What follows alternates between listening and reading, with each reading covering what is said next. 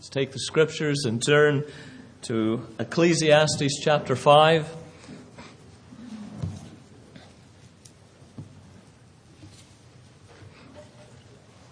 And we come to verse 8.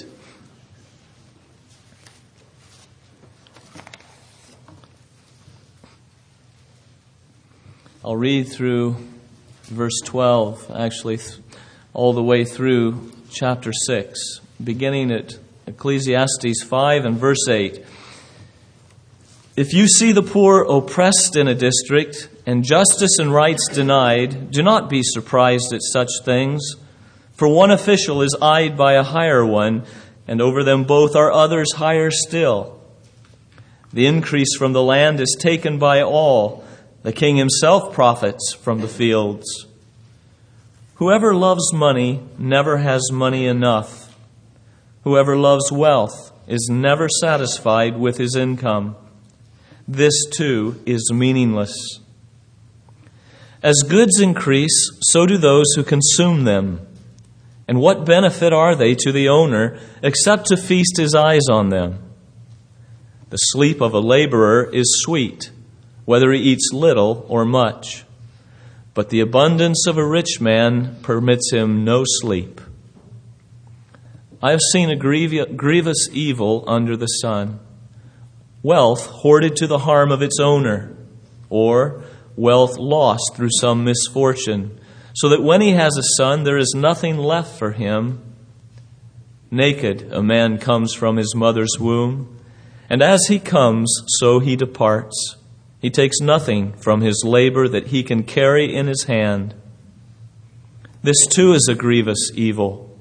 As a man comes, so he departs. And what does he gain since he toils for the wind? All his days he eats in darkness, with great frustration, affliction, and anger. Then I realized that it is good and proper for a man to eat and drink, and to find satisfaction in his toilsome labor under the sun during the few days of life God has given him. For this is his lot. Moreover, when God gives any man wealth and possessions and enables him to enjoy them, to accept his lot and be happy in his work, this is a gift of God. He seldom reflects on the days of his life because God keeps him occupied with gladness of heart. I've seen another evil under the sun, and it weighs heavily on men. God gives a man wealth, possessions, and honor so that he lacks nothing his heart desires, but God does not enable him to enjoy them, and a stranger enjoys them instead. This is meaningless, a grievous evil. A man may have a hundred children and live many years. Yet, no matter how long he lives, if he cannot enjoy his prosperity and does not receive proper burial, I say that a stillborn child is better off than he.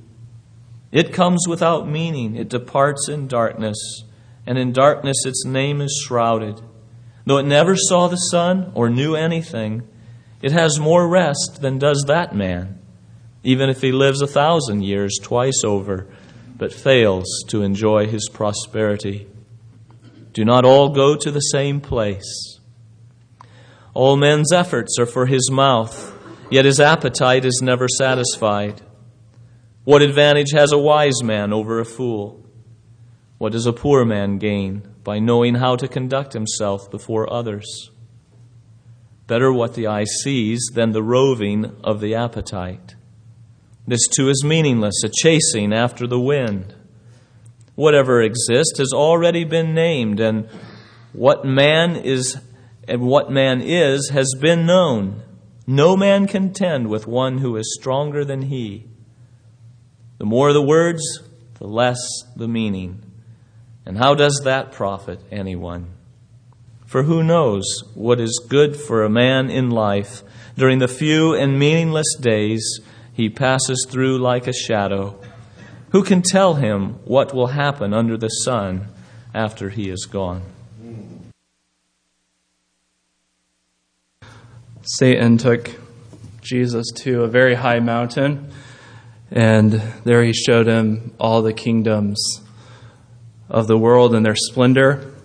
And after giving Jesus, Jesus a chance to, to see the wealth and the glory, Satan whispered, All this I will give you if you bow down and worship me. Satan's most audacious temptation was hung on the hook with the most attractive bait kingdoms and splendor and wealth and nations and all that they could bring. That was the temptation. And wealth is still one of Satan's favorite lures when he goes fishing for men. And he gets all kinds of men to bite on that bait. Rich men will swallow the, the hook completely, and poor men will chase the bait, even if they never get it. And young people will live for a taste of the worm, and old people will protect what they've tasted with their lives. And Jesus saw through that temptation.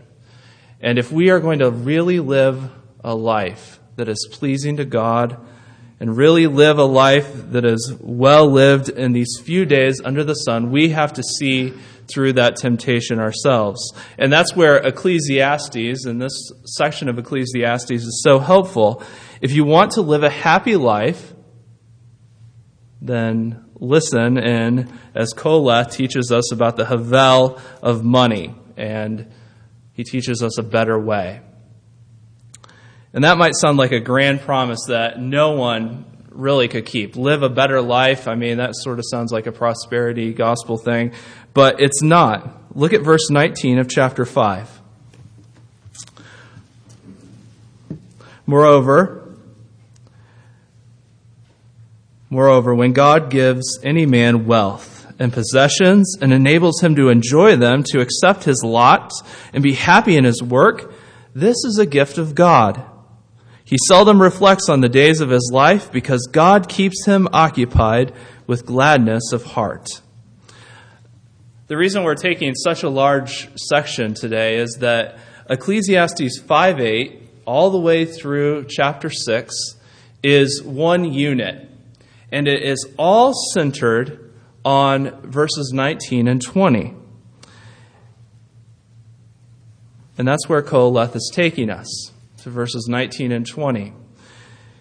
If you want to be occupied with gladness of heart all the days of your life, if you want to live a life well lived, then listen to what he says. Listen to what he says. He has three, we have three points tonight. The first is that the pursuit of money is Havel. That's meaningless. It's, it's futile. It's frustrating. And the second is prosperity without grace is Havel. Prosperity without grace is Havel. And the third is he shows us a beautiful alternative, a better way to live. Well, first we're going to talk about the pursuit of money as Havel.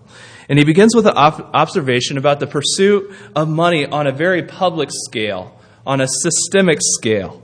You see that in verses 8 and 9. If you see the poor oppressed in a district and justice and rights denied, do not be surprised at such things. Now, Koheleth has already talked about oppression. He's given us God's reason for allowing oppression. And now he brings it up again to bring the human explanation for it. He gave God's reason for it in chapter 3, verse 18. As for men, God tests them so that they may see that they are like the animals. That's God's purpose in oppression. And now here's the human reason for it. For one official is, hot, is eyed by a higher one, and over them both are others higher still. The increase from the land is taken by all, and the king himself profits from the field. So, what's the human reason for oppression in our culture. It's because people in the system love money. They love money. And there's nothing new under the sun, is there? Systemic fleecing has always gone on, and it always will go on. People love money. People love money, and everyone in the system wants in on the take. So one level of government takes some, and then the next higher level up, they take their share, and up it up and up and up it goes until the very top. And who is at the top of this giant pyramid scheme. It's the king himself. He's taking from all the fields. Well, what should our response be? What should our response be? Don't be surprised when you see these things going on. Don't be surprised. Corruption is the norm. It is not the exception, it's the norm. Brothers and sisters, we can't be so naive to think that many people who are in office are there for our good. It's not true. That, may, that might be true in some cases, but there is a systemic, a system wide problem with all of government, and it's the love of money. The love of money. And that's what it means to live in a fallen world. That's what it means to live in a fallen world, and so we need to get used to it. Uh, we shouldn't be surprised anymore when we see these things happening. Yes, we can be morally outraged and we can fight for justice, but Koheleth is saying don't go off the deep end. You have to understand that this is part and parcel of living in this world that we find ourselves in. It's not the end of the world when you see these things. It's not the end of the world, it is the world. So he moves from a systemic pursuit of wealth to its more individual manifestations. And so remember in this part, we're talking about the pursuit of wealth. Okay? If you look at some of the words as goods increase, and this man is never satisfied with his income, and, and, he's hoarding, he's saving. So this whole part is talking about I, I haven't arrived and I am pursuing wealth. I'm not where I want to be, but I'm going forward. And so he's telling us that that whole idea, it's Havel, it's futility, it's frustrating. There's five problems with pursuing money, and he, he gives us those. And you see the first problem in verse 10. Whoever, ha- whoever loves money never has money enough. Whoever loves wealth is never satisfied with his income. So the first problem is wealth does not satisfy. Young people, did you hear that? Wealth does not satisfy. How much is enough? John Rockefeller said, just a little more. And maybe that's what you're saying. I just want a little more. Well, why aren't you satisfied with what you do have? It's because enough is never enough. Enough is never enough. And you think, if I just had a little bit more, then I would be happy. Or maybe you're thinking, if I had a lot more, then I would be happy. In either way, you're wrong. You're wrong. Wealth does not satisfy in any sense. So, how many strung out movie stars do you need to see before you realize that enough is never enough? And how many suicidal, depressed CEOs do you need to see before you know that it's not enough? Just a little more, just a lot more, it's never enough. So, don't be fooled. Look, the pursuit of money it's trying to, the pursuing of money, it's like trying to get out of a hole by digging down. And, and the more you shovel, the more you dig, you're further from getting out. It's meaningless. It's a goose chase with no goose. Well, the second problem is with money is that it attracts parasites. As goods increase, so do those who consume them. And, and what is, what's the benefit are they to the owner except to feast his eyes on them? Well, this was just in the news this week. Um, I'll just read it. New York Knicks center Eddie Curry defaulted on a $570,000 personal loan while keeping a lifestyle that included a $17,000 a month suburban New York home, a $6,000 a month personal chef, and a dozen cars he had bought for himself and relatives, a judge said. Curry argued he couldn't pay off the debt at $75,000 a month because of his existing bills, which include $30,000 a month in household expenses at his family's White Plains, New York home, nearly $17,000 a month in payments to various other relatives, according to the court order. So, did you hear what part of Eddie Curry's problem is. $17,000 a month in payments to relatives, $6,000 a month to a personal chef, $30,000 in random household expenses. It's amazing how wealth attracts parasites right out of the woodwork they come. Proverbs 14:20 Riley says, "The rich have many friends." The rich have many friends. And there's the problem the problem with pursuing money.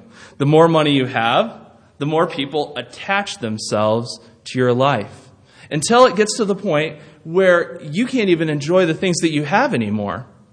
Why? Well, because they're enjoying them.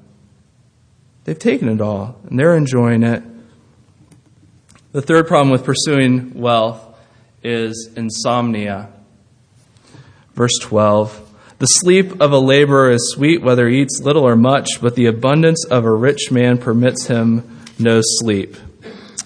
So here's a poor ditch digger, and he works hard all day. He comes home, he enjoys a little food, and he falls asleep. And here's a wealthy businessman. And he eats dinner at the finest restaurant, has the finest foods, all of that. His life is full of good things. He has an abundance of them. But at night, all he can do is toss and turn as the clock hands slowly wind around the clock. He can't sleep. Why? Well, it's the abundance of a rich man permits him no sleep. Did you hear that? It's his good things that keep him from sleeping. So the rich man, in most cases, he's trusting in his wealth and he's afraid to lose it, and so he can't sleep. He's up all night thinking about all the different ways that somehow his money could be taken from him. But you know what? It's not just true of the man who trusts in his riches. This is true of all rich people pretty much. So here's a Christian businessman. And he isn't trusting in his wealth, but he knows that he's been entrusted with a lot. And to whom much is given, much will be expected. And so the weight of his possessions take away his sleep. So don't anyone be fooled being wealthy is not all it's cracked up to be.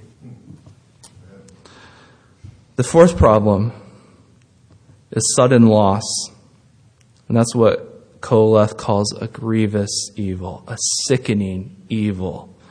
Wealth hoarded to the harm of its owner, owner or, or wealth lost through some misfortune, so that when he has a son, there is nothing left for him Koheleth says, I, have seen this. A man has been hoarding his wealth, not for himself. He's not doing it for himself, he's doing it for his son. It's not because he's selfish. He, he wants to provide for his son. And, and so he's saving and he's saving. But then some misfortune happens. Just like that, his money takes wings and flies away. And the son is left with nothing. So all the hoarding, all the saving, is undone in a stroke. And that's what Koheleth says. That's why he says this is, this is sick. This is grievous. This isn't something that anyone should be happy about. See, he, the man had a noble goal. He wanted to do good. But money is so unstable. It's, it's just like sand, it washes away so quickly. Well, how many times have we seen this? How many Enron scandals, or Bernie Madoff scandals, or stock market crashes, or just sudden job losses or small businesses. Things are going well and something happens and there the business goes. How many times do we need to see that before we realize that we can't put our trust in our wealth?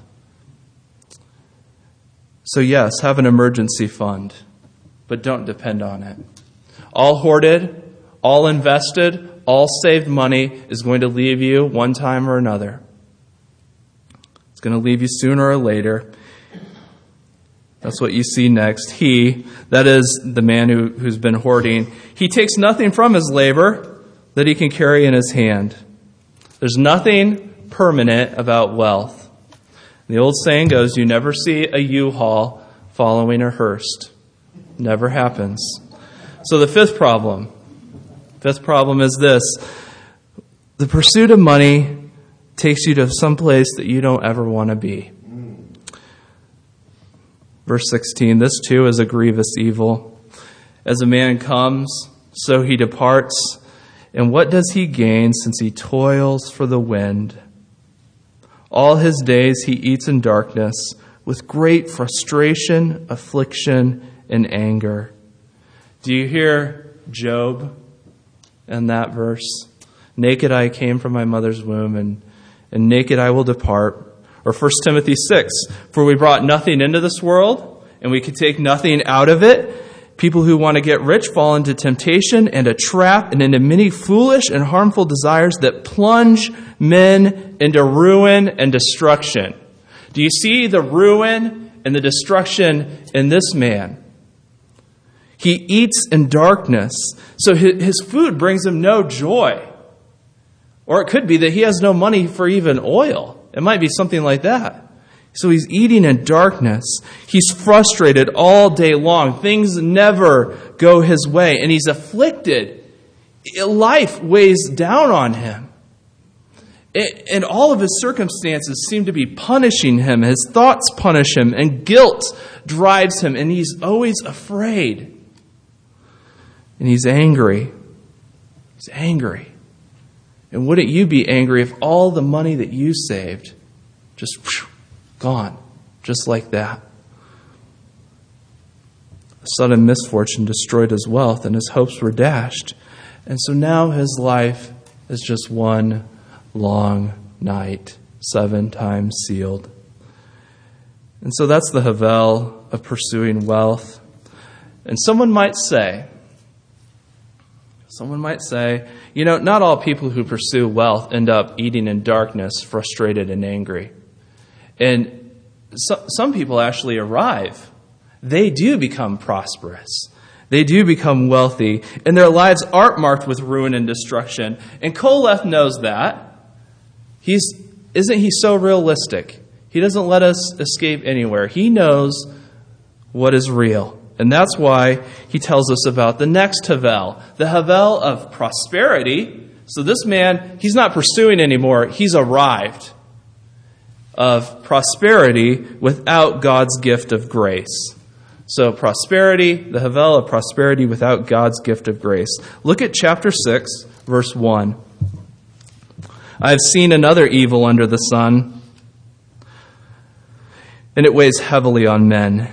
God gives a man wealth, possessions, and honor so that he lacks nothing his heart desires, but God does not enable him to enjoy them, and a stranger enjoys them instead.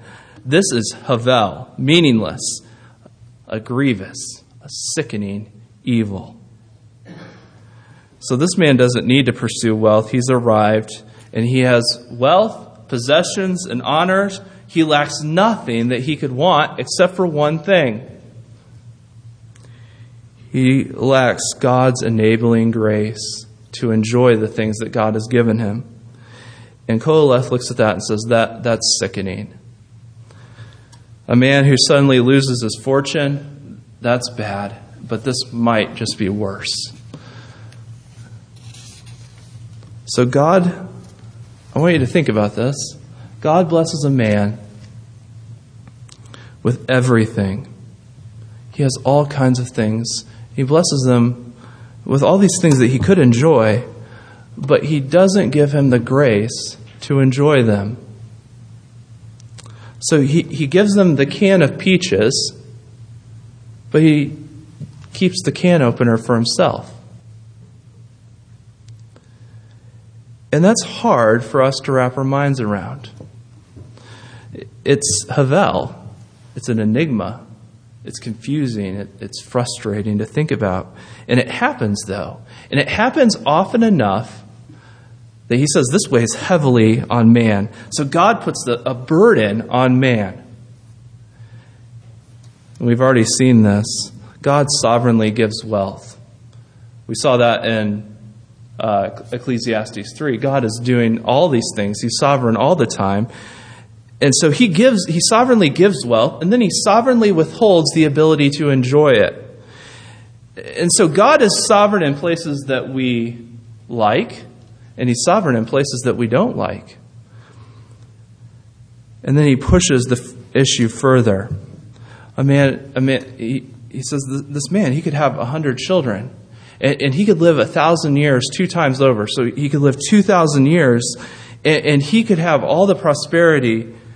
But if he can't enjoy it, then it would have been better a stillborn child is better off than he.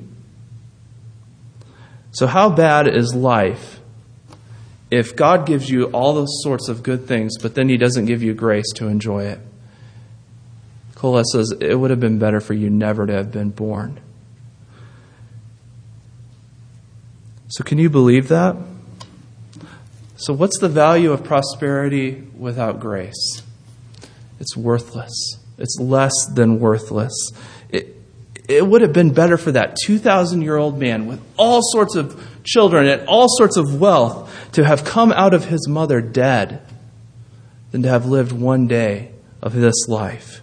Well, why is it better?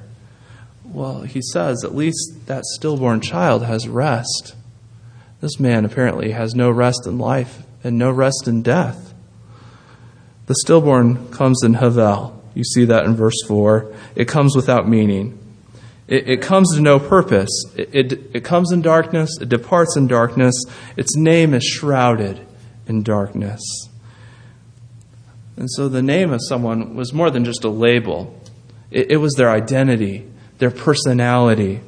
And Koheleth says this stillborn baby, with no identity, no personality, he had no purpose for his life, is better off than this rich man because at least he knows peace. And so, brothers and sisters, the point is don't envy the rich because you have no idea what kind of nightmarish life you might be wishing upon yourself. There is a life that is worse than to have never have lived at all. And it's a life lived with all sorts of good things, but with no grace. It's having the can of peaches, but no way of enjoying them, with no can opener. Well, now in verses 8 through 12, he, he answers a series of objections. And see, there's always naysayers in the crowd, and I'm sure there's naysayers in this crowd that says, you know what? Uh, you know, I just don't believe it. I just don't believe it. Uh, you're saying that wealth isn't all it's cracked up to be and that it can actually be a bad thing, but I don't believe it. You don't understand this situation that I'm in. Uh, well, if that's you, and you don't really believe what I'm saying, you really don't believe what Ecclesiastes is saying, then listen to how Koheleth answers these objections. Verse 7 All men's efforts are for his mouth, yet his appetite is never satisfied. What's going on here? I think Koheleth is assuming that someone is asking, you know what, isn't it good? Shouldn't we be working in order to eat, in order to provide for ourselves? Work is the way that we provide. And there is a sense in which that kind of work is good. If a man will not work, he shouldn't eat. That's the truth. But Koheleth seems to be pushing on the same button that Jesus was pushing on in Luke chapter 12 when he said this Consider how the lilies grow. They don't labor or spin. That means they don't work. They don't, they don't go to a job. They don't do anything. And don't set your heart on what you will eat or drink. Do not worry about it, for the pagan world runs after all such things there is a kind of working to provide food for yourself that is absolutely damning. When you work only to provide, then you get sucked into a vicious cycle that you see in verse 7. And so you work to eat, and you eat so you have the strength to go to work. And around and around you go. And you always work, and you always end up hungry. And so it goes on and on. So don't be fooled. Not all working to provide is good. There is a kind of work where you're when that is the that's the only thing that you're doing it for. That is the recipe for a ruinous, a sad life. It's never good when the only end is your needs. The next objection comes from the traditional wise man. This is interesting. Uh, these were Job's friends. These were the average Israelite Joes who figured, you know what? Wisdom is the pathway to wealth. How many times in Proverbs is that clearly shown that that it seems to be that if you're wise, then you're going to be wealthy. And so you should want to be wise so you can have the wealth. And so they're saying, yes, but isn't, isn't work the pathway, or isn't wisdom supposed to be the pathway to wealth? Isn't wisdom supposed to be the pathway of wealth? Well, it Koheleth says not so fast. Not so fast. What advantage does a wise man have over a fool? In this matter. What advantage does a wise man have over a fool? And what does a poor man gain by knowing how to conduct himself before others? So Koheleth is saying, we need to be careful. There's no necessary connection between being wise and being wealthy.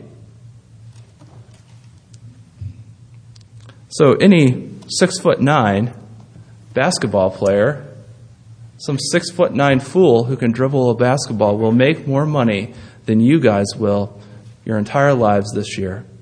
That's true. And there are people, poor people who know how to handle themselves. They know they're wise. They know how to conduct themselves around people, but guess what? They're still poor. They are still poor. And so, wise man, if you think wisdom is the pathway to wealth, then open up your eyes. You're just plain wrong. Sometimes it is, sometimes it's not. Well, the next objection seems to come from someone who says, you know what, I'm not falling all over myself to, in order to get rich. I just want a few good things, and that will be enough. And so this is the, the, the harder one to nail down because this is the more moderate person.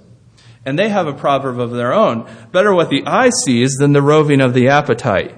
You see, I just want a few good things right in front of me. I'm not chasing, going over every hill in order to find some quick, get quick rich scheme. I'm, I'm not lining up at the, at the line the, to get lottery.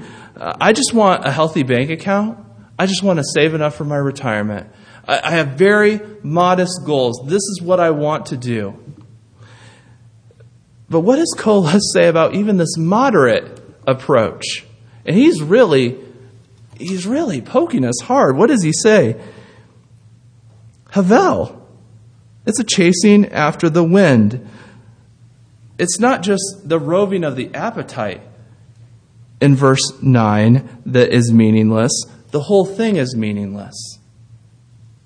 The whole thing is a chasing after the wind. Well, the next objection is wait a second okay, I, you know what? I know that's true for those people, but this isn't. This is a different situation than I'm in. This isn't true for me. I'm different. The situation I'm in is different. I know it's true for them, but but give me a chance. Give me a chance to try to do this whole wealth thing. And you know what? I can do it right even when everyone else is doing wrong. Yeah, right. Everyone is the exception. Everyone's the exception, but whatever exists has already been named, and what man is has been known. There is nothing new under the sun. So your situation is no different than anyone, other, anyone else's situation, and you're not different. What you are has already been known.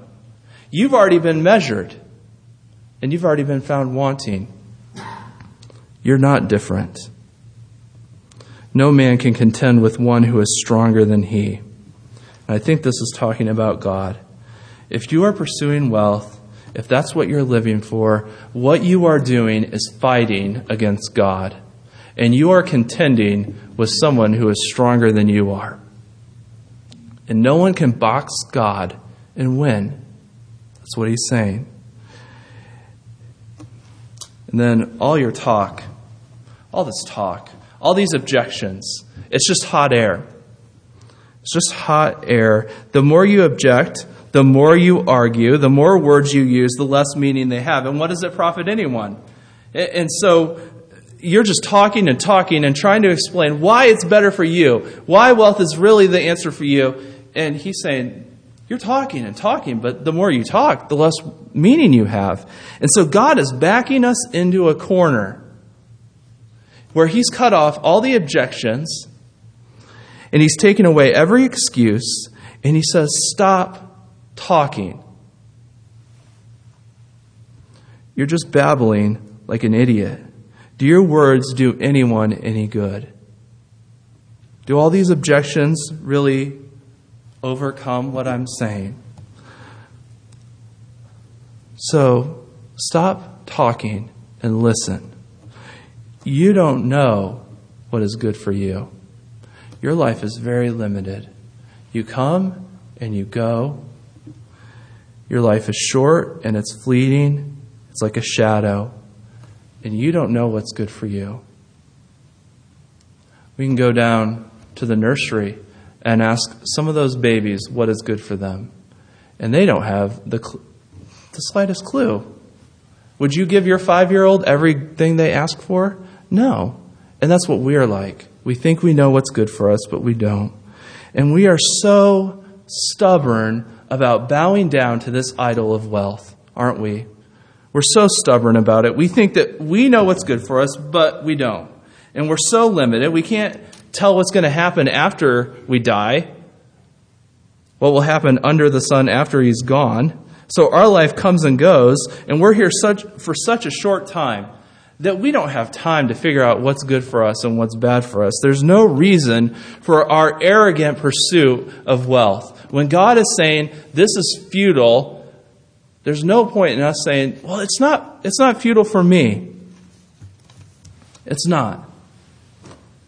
And Koheleth can only say, you, you got to understand who you are. You have to understand your limitations. Mm. You're here, you're gone. Your life is a mist. So don't pursue wealth. And don't think that if I could just arrive that I'll be happy. It's not true. Well, Koheleth is, he, he's popped this pretty balloon of wealth. And he's shown us what it is.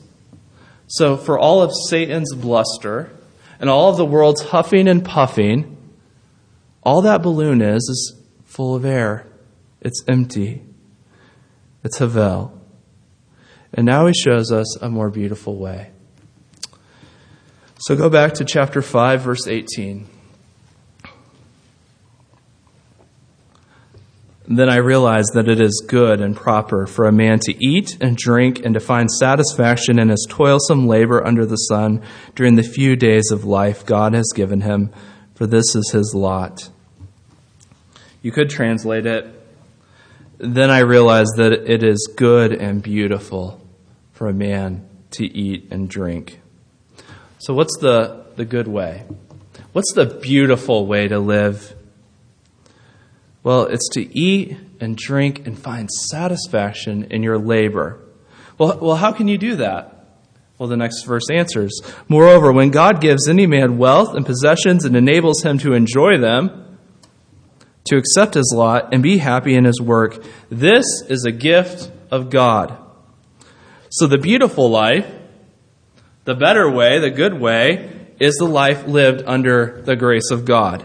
So living on your works, living on your works leads to darkness, frustration, and anger, but living under God's grace leads to this beautiful happiness of verses 19 and 20. And so God, in His grace, He gives us the the can of peaches, and then he gives us the can opener called grace. And we get to enjoy this life because of his grace. And so, uh, how does living under grace work? How, how is it different than living like a rich man or someone who's pursuing wealth? Well, instead of saying, today, I have to leave my cave and I have to kill something or I'm going to starve I'm going to say, you know what? My Father in heaven knows what I need. and He's going to worry about it for me so I don't have to worry about it. So I'm going to go to my job and I'm going to enjoy it because you know what? It's a gift from Him. And instead of dreading, of waking up and dreading a monotonous job, that I'm just going to wake up and say, Lord, I'm alive. Do you under, that's grace. Because I deserve to die in my sleep and wake up in hell. But here I am, I'm alive. That's amazing grace. So thank you, God. And then when I go to my breakfast table, I'm going to eat my cereal and drink my coffee, and I'm going to enjoy it. And say, you know what? I don't deserve this. I deserve to starve. But here, God's giving this to me, and so I'm going to enjoy it. What kind of grace is this? This is amazing grace that I'm enjoying right here at the breakfast table. And I'm going to go to work at my monotonous job, and instead of killing myself in order to get ahead, I'm going to enjoy it because this job is a gift from God. He didn't have to give me work to do, but you know what? Man needs work to do. And He gave me this job. He's, he has this job perfectly picked out for me right now, and He's given it to me to do.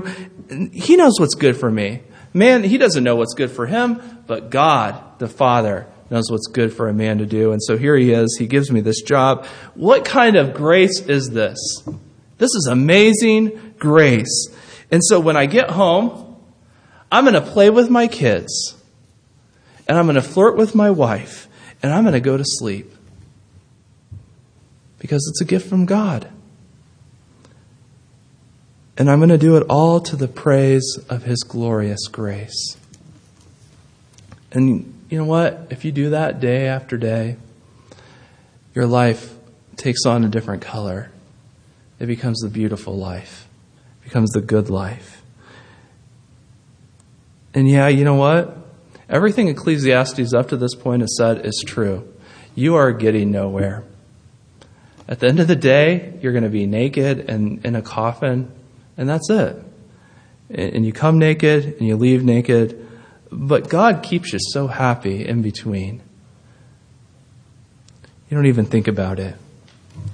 It doesn't trouble you. So, do you see the beauty of living under God's grace?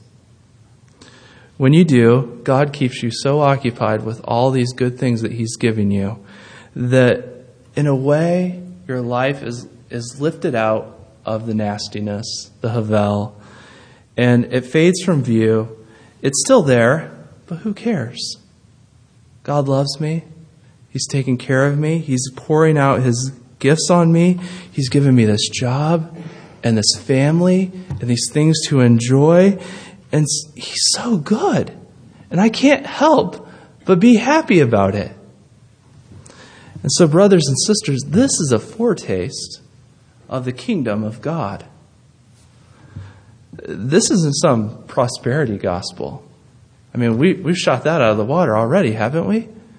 This isn't that. This is what a beautiful spiritual life looks like in day to day activities at its best. And that's what Jesus came to give us.